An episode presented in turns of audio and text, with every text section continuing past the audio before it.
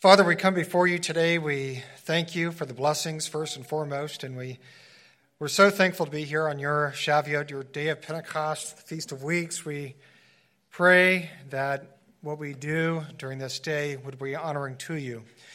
We thank you for the blessings, for the word that you've given us. We thank you also for your Ruach Kodesh, your Holy Spirit. We pray that your blessings would be here always, and that you would bless your people no matter where they're at.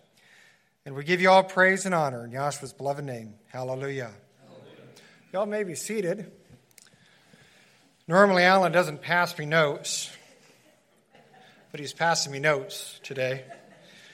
And um, so the Six Day War evidently started on June 5th and lasted only six days. So thank you for passing me notes very important day, really, in Israel's history. And it's amazing how they won and so much against them, and yet Yahweh, I believe, supernaturally defended Israel and, and uh, allowed them to retain that nation. I want to begin today by asking why this feast is so important. Why the Feast of Weeks? By the way, also known as Shavuot, meaning weeks or the Feast of Weeks, as we see in Scripture. Why is it so important? Or two of the greatest events in the history of mankind, really, occurred during this time. As we'll see in this message, this was the giving of the law to Moses, the Torah, and the outpouring of Yahweh's Holy Spirit, his Ruach Kodesh. Think about the impact if Yahweh's law or if the Holy Spirit was never given, if it was never poured out. These events changed the course of mankind, especially those who follow Yahweh. Through Yahweh's law, we were given the knowledge of right and wrong, of morality, and blessings for those who follow that. And of course, we know that through the Spirit, we were given the wisdom, the wisdom, the insight, strength in Yahweh. We go to the Holy Spirit and ask Yahweh's Spirit to ask for his blessings. So, this day is an incredibly important day for Yahweh's people. It's one day, other big feast days are seven days. This is one day. But nonetheless, it's still important. I want to begin today with Leviticus 23, verse 15. It's always good to go back to the beginning here and understand the command. It says here 15 and 16 says, You shall count unto you from the morrow after the Sabbath, from the day that you brought the sheaf or the wave sheaf Seven Sabbaths shall be complete, which was yesterday, even unto the morrow after the seventh Sabbath, which is today, shall be fifty days. And you shall offer new meat offering or grain offering. We know meat offering is grain offering to uh, Yahweh, it says. So we see something very unique to begin with. Normally, for the feast days, Yahweh gives us a month and a day. We see this during unleavened bread. It says that we're to observe the unleavened bread to begin that on when? Abib 15. So it gives a specific month and a specific day, not here. Here we see something very different. And by the way, all the other feast days besides this one follows that same pattern. Instead of providing a day and a month specifically, he commands that we count seven complete Sabbaths or weeks. And then we add a 50th day and that 50th day then would be Pentecost or the Feast of Weeks of Shavuot. And we know when we were to begin the count. We're to begin the count on the morrow, it says, after the, or when the wave sheaf was offered, on the morrow after the Sabbath, or when the wave sheaf was offered. What is a wave sheaf? Well, the wave sheaf was the first fruits of the barley harvest. It was offered on the morrow, again, the morrow after the Sabbath, or Sunday, during the Feast of Unleavened Bread. So that's when these seven weeks began. The only exception I know of is with the Day of Atonement or Yom Kippur. And uh, no other feast is called a Shabbat, but, but the Sabbath within unleavened bread. But Yom Kippur is different. Yom Kippur is also called a Shabbat. But no other feast or no other Sabbath connected to a feast is called a Shabbat, a Shabbaton. Now, the other thing that is often confusing for people is this phrase, more after the Sabbath. I want to spend just a few moments talking about this time, What does this mean, morrow after the Sabbath? It's very simple. The morrow after the Sabbath, this is, this is simply saying the day after Saturday. I know we don't like to use Saturday because Saturday, Sabbath is just a better word. But it's no different from saying the day after Saturday. So, what day is after Saturday? Or that would be Sunday. Well, that's what Scripture means when it says morrow after the Sabbath. It's saying the morrow or the day after the weekly Sabbath. That's why we, again, start the count on the Sunday during unleavened bread, because you start the count on the morrow after the Sabbath. Some people get confused and they see the word Sabbath and they believe that we're to begin the count there. But it says morrow after the Sabbath, again, same as saying the day after Saturday, the day after Sunday, whatever it is, it's the day after the weekly Sabbath. And again, the word is Shabbat, so it refers to the weekly Sabbath. Again, the only exception to that that I know of is Yom Kippur. So, why must, must this occur during unleavened bread? Some people believe that we should be keeping it outside of the feast, as some are doing this year. So, why is it important that we keep this, the wave sheaf, which again begins the count during the feast of unleavened bread? Whereas we know, unleavened bread commemorates the wheat harvest. Everything about the feast of unleavened bread is about agriculture. And specifically, it is about the wheat harvest. So, why would you commemorate the very thing that commemorates the first fruits of the barley harvest, or the, I'm sorry, the, the, the barley harvest would be the uh, unleavened bread. Why would you commemorate the uh, barley outside of the feast? Or you wouldn't. You wouldn't. You would observe it during the feast. It makes no sense at all to observe the wave sheaf, again, the first fruits of the barley harvest, outside of unleavened bread. And that's why we, again, we count it within the feast. So, from the day of the wave sheaf, Yahweh again commands that we count seven complete Sabbaths. So, seven times seven is 49 days. And then he says that we're to add a 50th day, and that 50th day then would mark Pentecost. In fact, the word Pentecost in the Greek means 50th. That's why and where we derive the name Pentecost. Again, weeks, though, or the Feast of Weeks, refers to the weeks that are counted. And a Shavuot literally means weeks in Hebrew, and it refers again to the weeks that are counted. Now, as we see in verse 16, on this day Israel was commanded to offer a grain offering, or it says meat offering. It's awfully confusing sometimes, meat offering. It's the only term that is very difficult or deceptive in some ways, but it's Old English for grain, grain offering. As we know, this refers to the wheat harvest, and this would be again during Pentecost. We know the barley harvest occurred during unleavened bread, and the wheat harvest occurred 50 days later. Now, in verse 17, we find where Yahweh commanded that we're to make two, or Israel was to make two wave loaves. So I'm going to read that.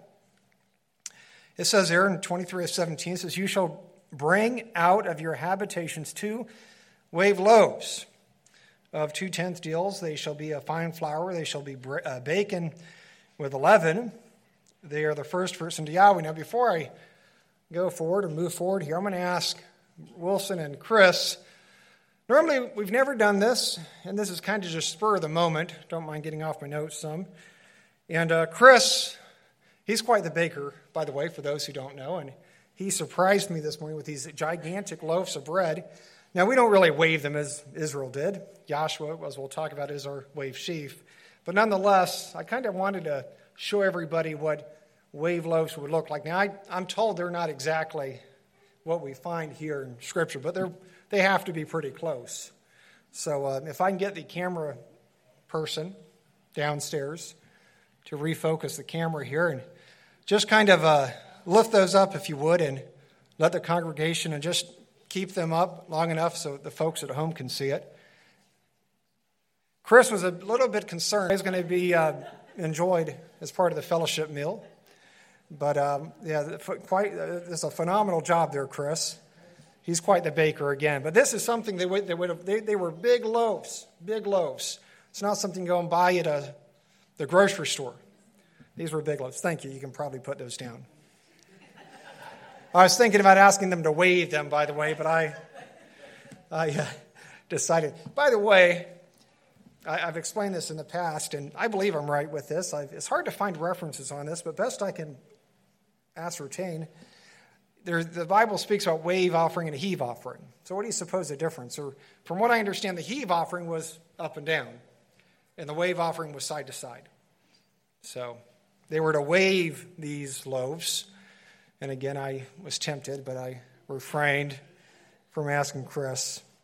So, what are, what's unique? Now, you look at those loaves down there and you, you remember back to unleavened bread. What, what's the difference between these loaves and unleavened bread? They're leavened. Yeah, that's right. That's right. They're leavened. They're leavened. So that's the difference between unleavened bread and a Pentecost. During unleavened bread, it was all about no yeast. Where evidently, it's all about yeast during this feast, from the looks of those loaves. Besides, for the peace offering or fellowship offering, same thing. The only other offering that had yeast was these loaves. No other offering that Yahweh required had yeast. What do you suppose Yahweh commanded? Why he commanded that leavening be used? I found this. I thought it was a good explanation. This is from the Jamieson, Fausset, and Brown commentary. It says the loaves used at the Passover were unleavened. The, those presented at Pentecost were leavened. A difference which is thus accounted for that the one has a memorial of bread hastily prepared for their departure, and that's why they were not leavened, while the other was a tribute of gratitude to Yahweh for their daily food, which was leavened. So, based on this, the main reason for leavening during this feast was a show of gratitude or appreciation for our daily provision. Most of the time, the Israelites were eating leavened bread. They were not eating unleavened bread, but leavened bread. And so, this is a bread of the common man, and something that again showed Yahweh our gratitude. What was the symbolism of the two loaves? Lots of different ideas on to what the Two loaves might have represented, I'll share a few with you. Some believe that they represented the, those in the Old Testament and those in the Messiah, or those in the Old and those in the New. Others believe that they represent the Old Testament Torah, the law, and also then the outpouring of the Holy Spirit. Others yet believe that they represent the two witnesses. And there's other beliefs out there what these two loaves represent. It's not a salvational issue, by the way you may be, have a different idea. I kind of lean toward the first. They represent the Israelites of old and those in Messiah, but again, it doesn't explain it. But those are some ideas as to what they, these loaves represent. I do believe that they probably represent something special, something unique. There's some meaning here behind these loaves. We also see something else significant within this passage. Very important that we recognize this. We're going to spend a few moments talking about this. We find here this concept of a first fruits. So these wave loaves was the first fruits. As first fruits, just as the Omer offering in the during unleavened bread was the first fruits, this here is the first fruits of, of, the, uh, of this uh, grain offering. Now, we uh, find this word in reference to Yahshua the Messiah. Yeah, let's see here. Okay, there it is. 1 Corinthians 15, 20, and 23. It says, But now is Messiah risen from the dead and become the first fruits of them that slept by every man is in his own order. Messiah the first fruits, afterward they that are Messiahs at his coming. So this again, this would be the first fruits in this case during during unleavened bread. It was the first fruits of the because that's when Yahshua died. And that's when Yahshua was resurrected, I should say. He was resurrected during this time, during unleavened bread, and he fulfilled, I believe, the first fruits offering. So this says here that Yahshua has become the first fruits of those who slept, or this is just another way of saying those who, who died. Now, of course, we know that Yahshua was raised from the dead. We know that Yahshua was the first one to rise from the dead to eternal life. Now, he was not the first one to rise from the dead. We know that. There were others who rose from the dead first. But Yahshua was the first, and so far only, person to ever rise from the dead to eternal life. Now, when he did this, he became the first fruits of those who would die and rise from the grave to eternal life. So Yahshua was the first fruits. He fulfilled the wave sheaf that was offered during when? During unleavened bread. Between what would have been the barley harvest, because again, that's when we begin the count to Pentecost. We begin the count with the wave sheaf and then we count 50 days from, from unleavened bread to Pentecost. And Yahshua's resurrection. So, a, a connection between the wave sheaf, the first fruits, and Yahshua's resurrection. You know, as a side note, this is one reason, another proof in my mind, why the wave sheaf had to be observed during unleavened bread. Now, follow me for just a moment. Again, when was Joshua resurrected? He was resurrected during the feast, right, of unleavened bread. Through his resurrection, he fulfilled what? He fulfilled the first fruits of the wave sheaf. So, observing the wave sheaf outside of unleavened bread to begin to count to Pentecost would it be like observing Yahshua's death outside of the Passover? It doesn't make sense. Yahshua's resurrection tells us when we should be observing the wave sheaf during unleavened bread. That we should be observing the wave sheaf during unleavened bread during unleavened bread, not, not afterwards, as some do. I uh, thought about that this year, and it makes a lot of sense to me. It's all tied to Yahshua, just as he Passover again is tied to his death. Unleavened bread is tied to his resurrection. So we need to simply ask if the wave sheaf or the Omer offering represents his resurrection from the dead, or we just need to ask when was he resurrected? And the answer, as we all know, is during the feast. I want to continue on with verse 21. 23 21 says, You shall proclaim that on the self same day, that it may be a holy convocation unto you. You shall do no matter or do no servile work, it says therein.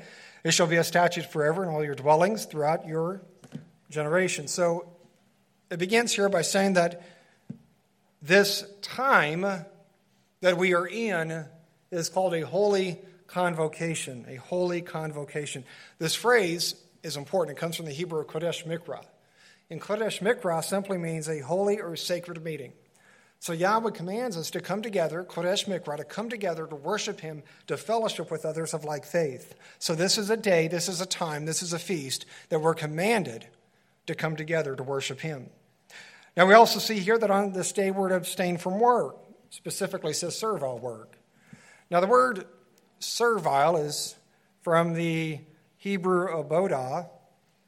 Strong's defines abodah as work of any kind. Gesenius says that it means labor or work. A lot of translations will render this regular work, ordinary work. This is not a, day for mundane work, but again for fellowship, for worship, for focusing on Yahweh and His truth and His word and His promises and what this time represents and symbolizes because it is so important. Well, let's move on now and talk about what this time represents both historically and prophetically. Historically and prophetically. Now, I've already mentioned what they represent. It's believed by many, including the Jews, that this day in the Old Testament represented the giving of the law, giving of the Torah. Now, we don't really exactly see evidence for this, but we certainly see indication. Indication in Exodus 19. Exodus 19, verse 1, it says, In the third month, when the children of Israel were gone forth out of the land of Egypt, that same day came they into the wilderness of Sinai. When did we see the third month here? It was real recently, just a few days ago. Mathematically, mathematically, we know that Pentecost or Shavuot occurs in the third month. We know that. So we know that Israel was in Sinai in the third month, in the month of Pentecost. So even though Yahweh doesn't provide a, a specific day for Pentecost, it doesn't provide a specific day here, we know that both Pentecost and where we're in now is the third month. Now, we also know chronologically, right before this or after this passage, right after this, that Moses would go and receive the law from Yahweh at Mount Sinai. So we see Israel in the third month. We know that this was the month of Pentecost, the month of the Feast of Weeks, Shavuot. We know historically that it was during this same time when Israel was in there, is when Moses would go up to receive the Torah from Yahweh. Now, again, I realize it doesn't say Moses was on Mount Sinai on the day of Pentecost. but I believe that this was likely the case. And here's a few things to consider. Number one, again, as we see here, Israel was in Sinai during the third month of the month of Pentecost. Number two, almost every major biblical event occurred on a feast day. It's hard to find a major biblical event and it not being tied to a feast day, either old or new. Whether that be Yahshua's death, whether that be his resurrection, whether that be whatever it is, that every major, most every major event occurred on a feast day. And also, it's worthy to note here, according to a Jewish tradition, Moses received the commandments on the Shavuot, so the Jews believe this as well. I want to move on now and talk about the prophetic meaning of this feast. So we, we know the prophetic meaning, there's no questions. We see this in Acts 2, beginning there in Acts 2, verse 1. It says, And when the day of Pentecost was fully come, and in other words, it had arrived, just as we're here today. Says, They were all with one accord in one place, and suddenly there came a sound from heaven as a rushing mighty wind. And it, was, and it filled all the house where they were sitting. And there appeared unto them cloven tongues like as a fire. And it sat upon each one of them as they were all filled with the Holy Spirit, or the Ruach Kodesh, and began to speak with other tongues as, as the Spirit gave them utterance. In this passage, we find that the disciples were gathered. They were gathered on Pentecost, on Shavuot. So we see the believers were still observing these times, even after Yahshua's resurrection. You know, contrary to popular belief, the feast days were still being observed long after, decades, decades after Yahshua's death and resurrection. We also know prophetically, I wish more people read their Bible and understood these things. We know prophetically that the Sabbath and feast days will be observed in the coming kingdom. See evidence if you want to jot this down. Isaiah 66 23 is one. Ezekiel 45 through 46 is another. And the last one here, which is a really great passage, is Zechariah 14, 16 through 19. There we find that all nations will come up from year to year to worship Yahweh of hosts during the Feast of Tabernacles. And for those who refuse to go up, they're going to receive the plague of no rain. So not only will all nations, it says, including the family of Egypt, that they too will come up to worship Yahweh during that time. Now, on this day, we find that two things happened. Two events happened. Number one, Yahweh poured out his spirit, his ruach, which is Hebrew, pneuma, which is Greek, same thing, meaning spirit, on those gathered. Number two, through Yahweh's spirit, the people spoke, it says, in tongues. They spoke in tongues. I want to focus first on the outpouring of Yahweh's Holy Spirit. This was, again, the prophetic fulfillment for this day. So when we ask, what is the New Testament or prophetic fulfillment for the day of Pentecost or Shavuot, it would be the outpouring of Yahweh's Ruach Kodesh, of his Holy Spirit. So, how does this tie into a fulfillment of the giving of the Torah? What similarities do we find? Well, I believe that these are connected. So many people today, they see an absolute disconnection between a disjointedness between the law and the Spirit, sort of like they see with law and grace. But if you think about it, through Yahweh's law, through His Torah, we receive the knowledge of His Word. What is moral and what is not, how to please Him. Through the Spirit, then, we receive the ability to rightly apply that Word. You see, they complement one another. They complement one another. And that's just additional proof for me that the law was given in the Old Testament on this day and then, as then to follow through with that, the Ruach was also given on this day in the New Testament. They complement one another. What Yahweh began in the Old, he finished in the New through the outpouring again of his Holy Spirit. It's an amazing parallel when you think about it.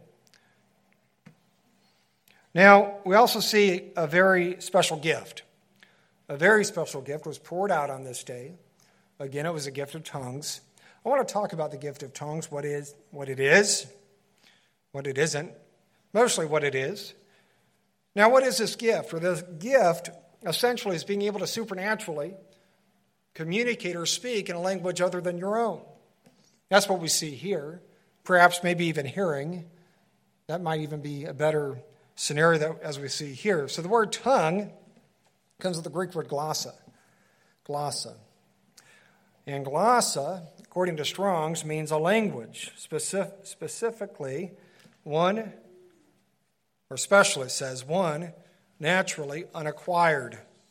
Thayer's says this says the language or dialect used by a particular people distinct from that of other nations. So there's a slight difference between Strong's and Thayer's, but they both agree that number one, this refers to a known language or dialect. It's not the gibberish that we see sometimes. It's a known language, it's a known dialect. And two, in some cases, as we see here, is something that we supernaturally acquire. These people could not understand the languages of the others who were gathered that were not of their nation until now, until Yahweh poured out his Ruach upon them. And Yahweh poured out this gift upon them, and they heard, they heard one another speak in their own language. Now, starting in verse 5, we see this gift in action. Verse 5 through 13, it says, And there were dwelling in Jerusalem Jews, devout men. So we see some people think they were just Gentiles. Of course, others say that they were just Jews. No, they were both. We see Jews, devout men, of every nation under heaven.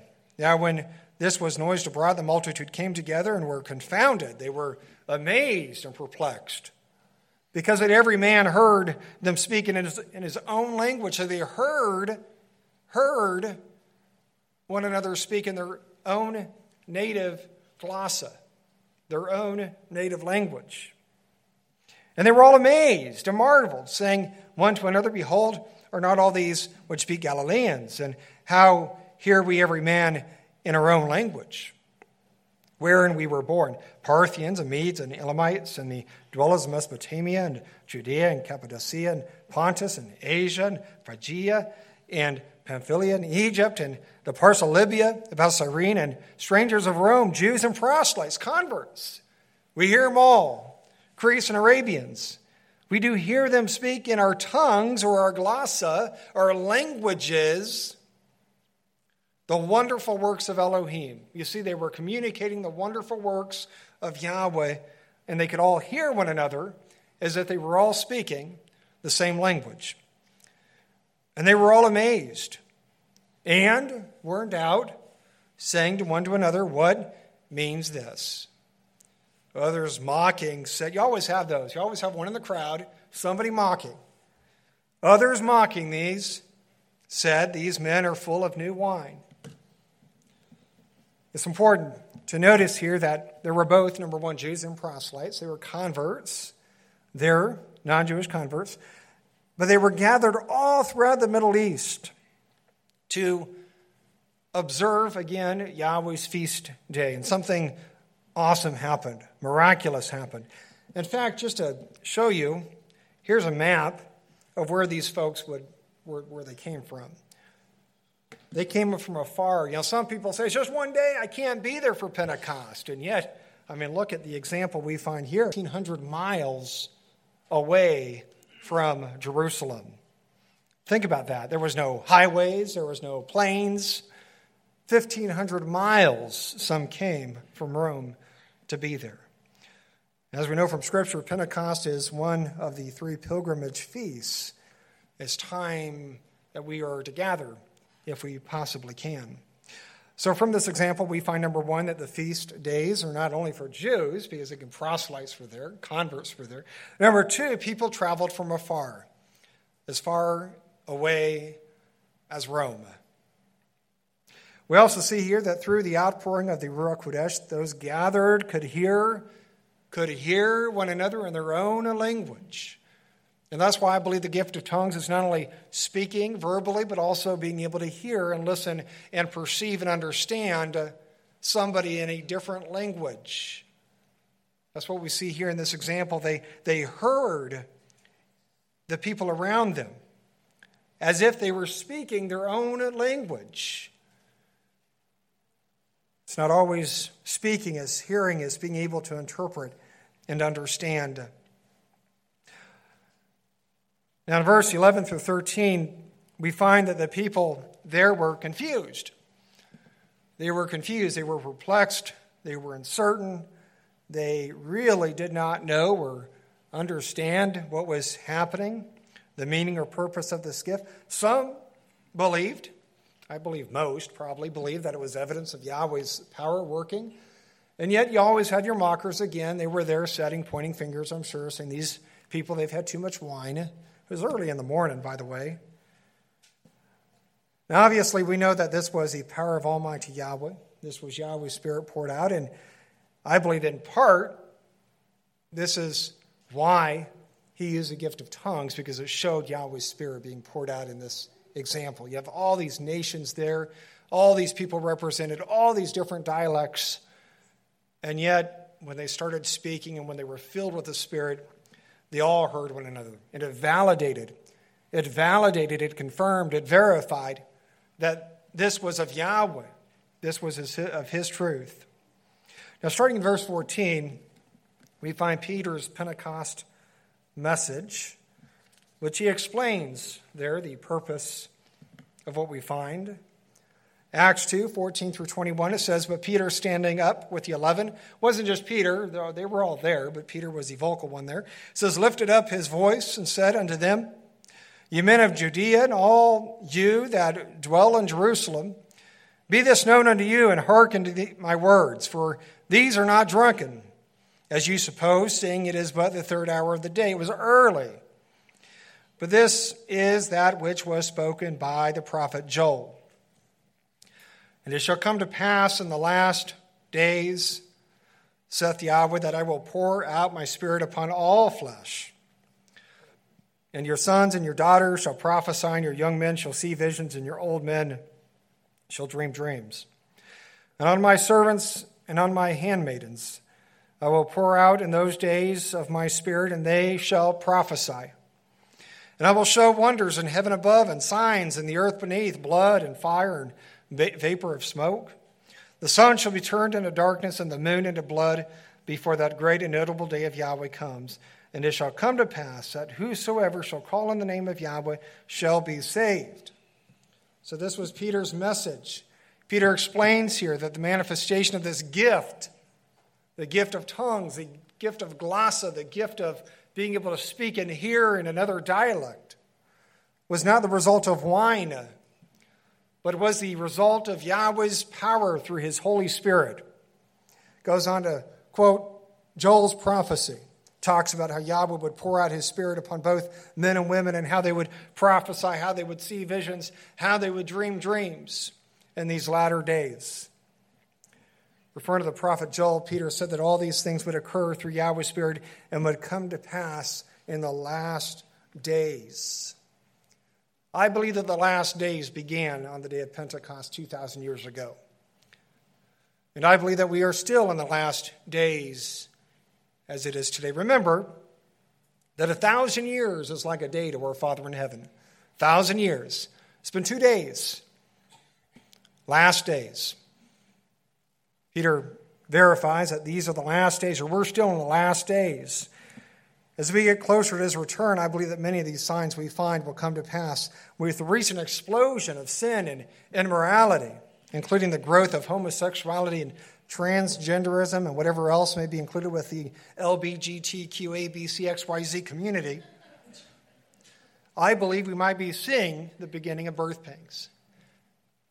We are seeing a explosion of immorality, of indecency, of sin, of wickedness as we have never seen before. People are acting like they're animals, literally, today. People are confused as to whether they're male or female, or maybe they're both. I don't know. They have no clue. We have lost all sense of reality in this day and age. And I can tell you why. It's because of sin, it's because of depravity. We have forsaken Yahweh, and Yahweh says, when we forsake Him, that I'm going to give you up to a reprobate mind. And that is precisely what we see today. People today have a reprobate mind. They are unable, they are not even aware of the depravity that they preach because they are so wicked. And I believe that we are close. One of the most important lessons we find here is in verse 21. Peter, again quoting Joel, says that those who call on Yahweh's name will be saved. You know, the Bible has a lot to say about the name of our Father in heaven. For example, one of my favorites is Isaiah 52 6. It says there that his people will know his name. Or how can we say that his name is not important if he says, My people will know my name? And yet people say it doesn't matter. We also know, Revelation 14 1, that those who are sealed right before Yahweh pours out his plagues, that they are sealed with Yahweh's name. And again, it doesn't matter. As believers, Yahweh's name is not something we can ignore. And I don't believe any of us we do that here. And if you're listening and you're new, I would encourage you to consider that. Yahweh's name is not something we can ignore.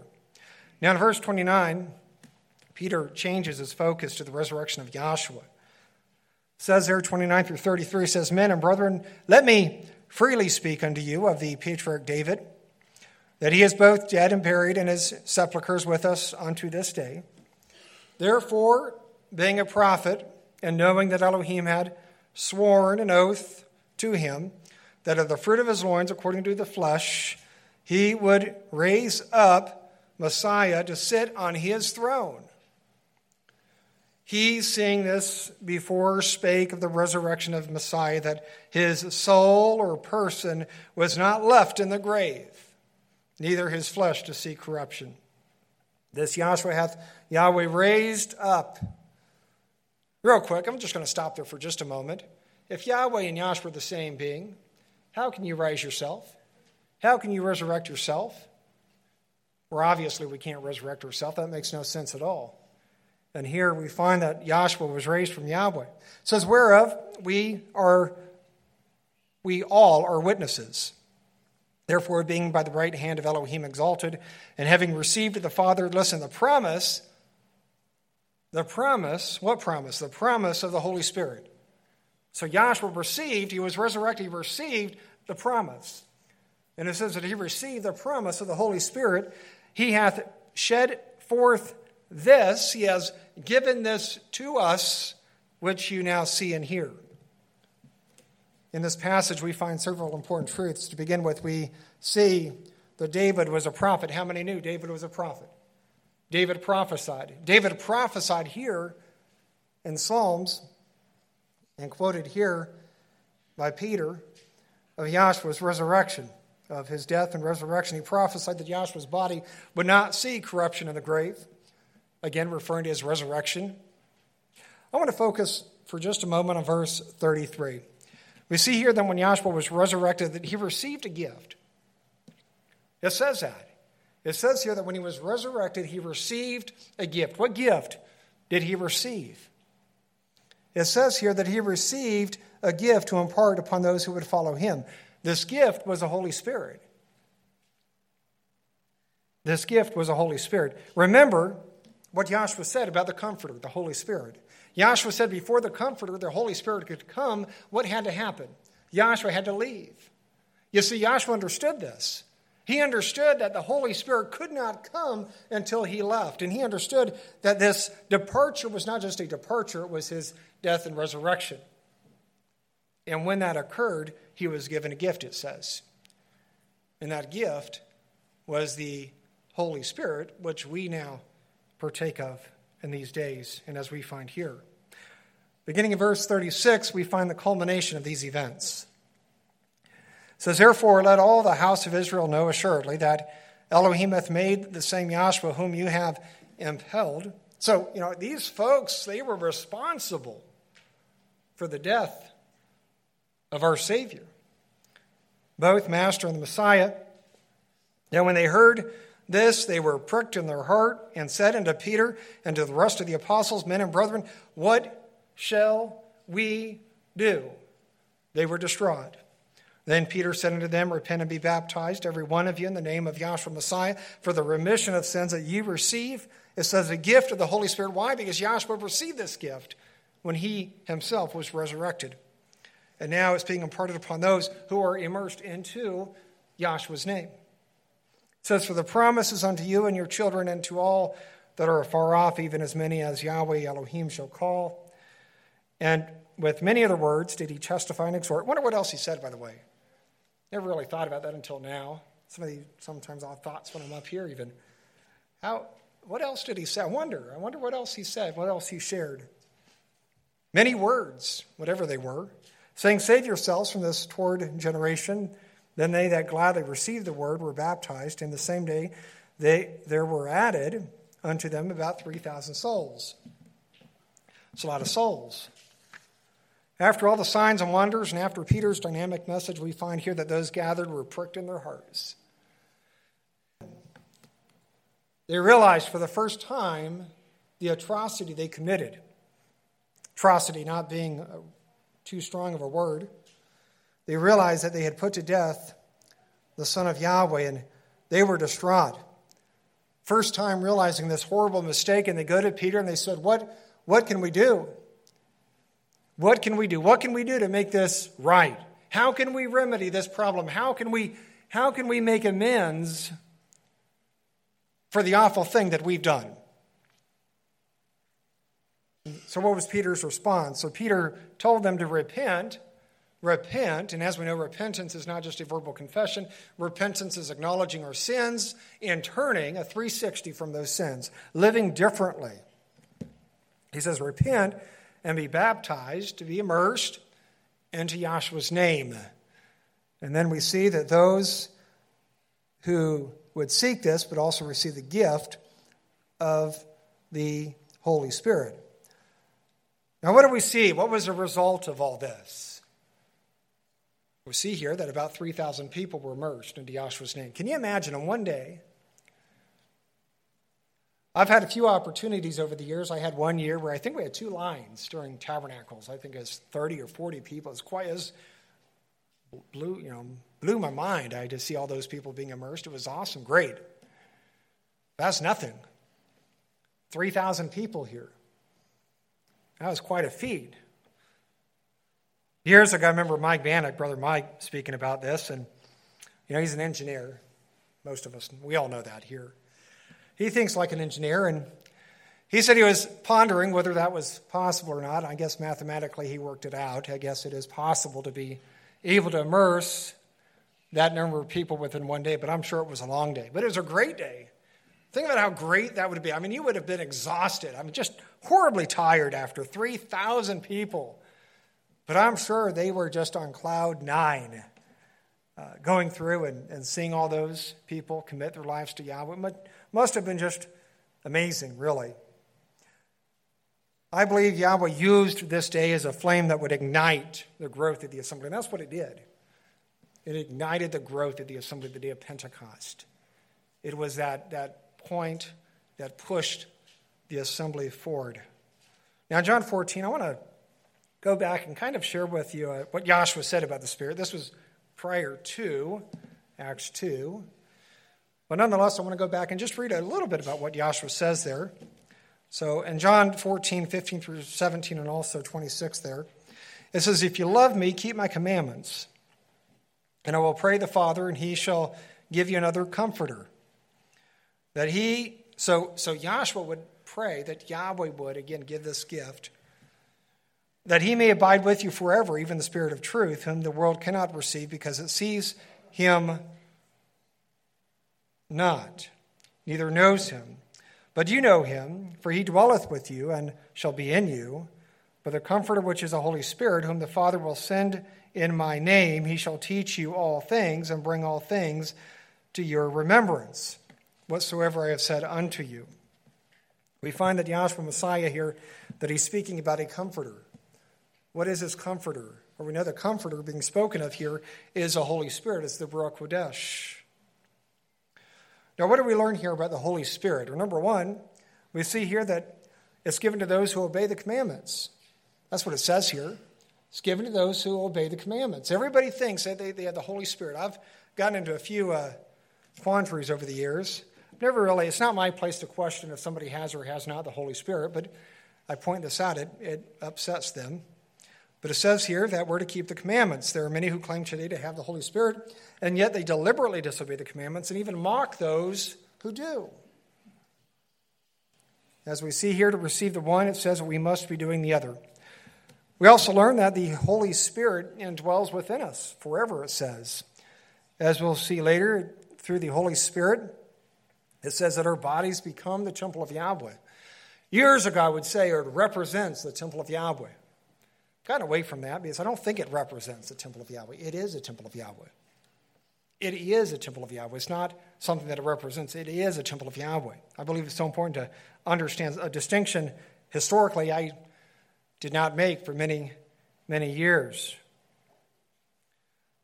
Goes on to say here that the Holy Spirit will teach us all things. What does this mean? Teach us all things. Well, I think it means what it says it means. You know, sometimes we, we try to make it mean something different, but it, it says all things. I believe that the Holy Spirit can teach us all things. Yahweh um, reveals His truth through His Spirit. When we were on national TV many years ago, and I had a guy call me while I was working here full time several years ago, and he was uh, saying he saw the program and he thought he was the only person on earth who believed what he believed. And he believed just like we did. So no one taught him these things, no one showed him these things. How is it possible that we and this man share basically the same belief system? Well, I believe that there's only one answer, and that is the Holy Spirit. I believe that as the Holy Spirit has revealed His or Yahweh's truth to us over the years, obviously He was working with this man as well. He was showing this person the same truths that we understand here through His Holy Spirit. So when it says that the Holy Spirit will teach us all things, it means that the Holy Spirit will teach us all things. Then when we question and when we have doubts and when we don't understand, that we can go and pray that Yahweh would show us through his Spirit. Now, we also have to validate that through his word. I want to kind of say that because some people, they're very spirit led, and doesn't matter what the word says. We can't get into that trap. We have to validate. But at the same time, Scripture says that this, the Holy Spirit, the Comforter, will teach us all things. And I've seen evidence of that again through this man who had no connection to anybody. And yet somehow he learned this, and he learned it, I believe, again, understood it through the Ruach Kodesh. And as we see in 1 Corinthians 6, verse 19, through the Holy Spirit, the outpouring of the Ruach, we become Yahweh's temple. We are Yahweh's temple. It says, What? Shall you not shall ye not that your body is a temple of the Holy Spirit which is in you, which you have of Elohim, and you are not your own. And listen to that. That's so important, by the way. You are not your own. So many people, they don't understand that our lives don't belong to us. Our lives belong to Yahweh. Our lives belong to our Savior. We should be living our lives according to their will. So many people, though, they have this attitude that I'm going to live life as I will, that I'm nobody's servant or slave or whatever. And here we see that Scripture says that our bodies, our lives, who we are, don't belong to us, belongs to Yahweh. We should live that way. Says, For you are bought with a price, therefore glorify Elohim in your body and in your spirit, which are Yahweh's. So important. Paul explains here that those who've been endowed and gifted with the Holy Spirit through baptism, that their bodies are the temple of Yahweh because Yahweh's Spirit indwells within them. They are the temple, they don't represent, they are the temple of Yahweh. Think about that for just a moment. Think about the responsibility we have as believers when realizing that our bodies, which I would also include, minds and thoughts, are the temple of Yahweh. Consider that for just a moment. Consider the thought of what that means. Knowing that our bodies are the temple of Yahweh would think that we would, we would pause when finding ourselves deviating from His truth. It is an awesome responsibility to be counted as part of the temple of Yahweh. we must ensure that our lives and our actions are reflective of Yahweh's word, morally and in all other ways. Consider how Yahweh punished Nadab and Abihu, two sons of Aaron. They offered strange fire before Yahweh in the tabernacle, and what happened? Well, Yahweh smote them with fire. He consumed them with fire because they offered a strange fire to him. Fire. What's the big deal? It's fire. Fire is fire, but Yahweh said, don't offer strange fire. Yahweh says, offer the fire. I want you to offer, not, not the strange fire. So think about if offering this strange fire, which I'm assuming was just fire from a different source, this strange fire, caused Yahweh to consume these two men. What is Yahweh going to do when us, with us when we do something far worse? We are the temple of Yahweh. And I don't know if we consider the gravity, the importance of what that means. We are the temple of Yahweh. As believers, it's crucial to realize the seriousness and, and the importance and the gravity of our bodies, again, representing Yahweh's temple through the indwelling of the Holy Spirit. Now, Paul in Romans 8, I want to close with this, 8, beginning in verse 9, talks more about the indwelling of the Spirit. So, Paul, Romans 8, 9 through 14, says, But you are not in the flesh, but in the Spirit. If so be that the Spirit of Elohim dwells in you, now, if any man have not the Spirit of Messiah, I believe that the Spirit of the Messiah is the same as the Spirit of Yahweh, same thing, same Spirit, same source. He is none of his. But if Messiah be in you, the body is dead because of sin, but the spirit is life because of righteousness. But if the spirit of him that raised up Yahshua from the dead dwell in you, he that raised up Yahshua from the dead shall also quicken your mortal bodies by the spirit that dwells in you. Therefore, brethren, we are debtors not to the flesh, to live after the flesh. We're not to live according to the flesh, the carnality of the flesh. He says we, we are dead to the flesh that we are indebted to the Spirit. It says, For we live after the flesh, you shall die. Let that sink in for just a moment, especially for some of these young people. If you live for the flesh, you will die. That's what Scripture says.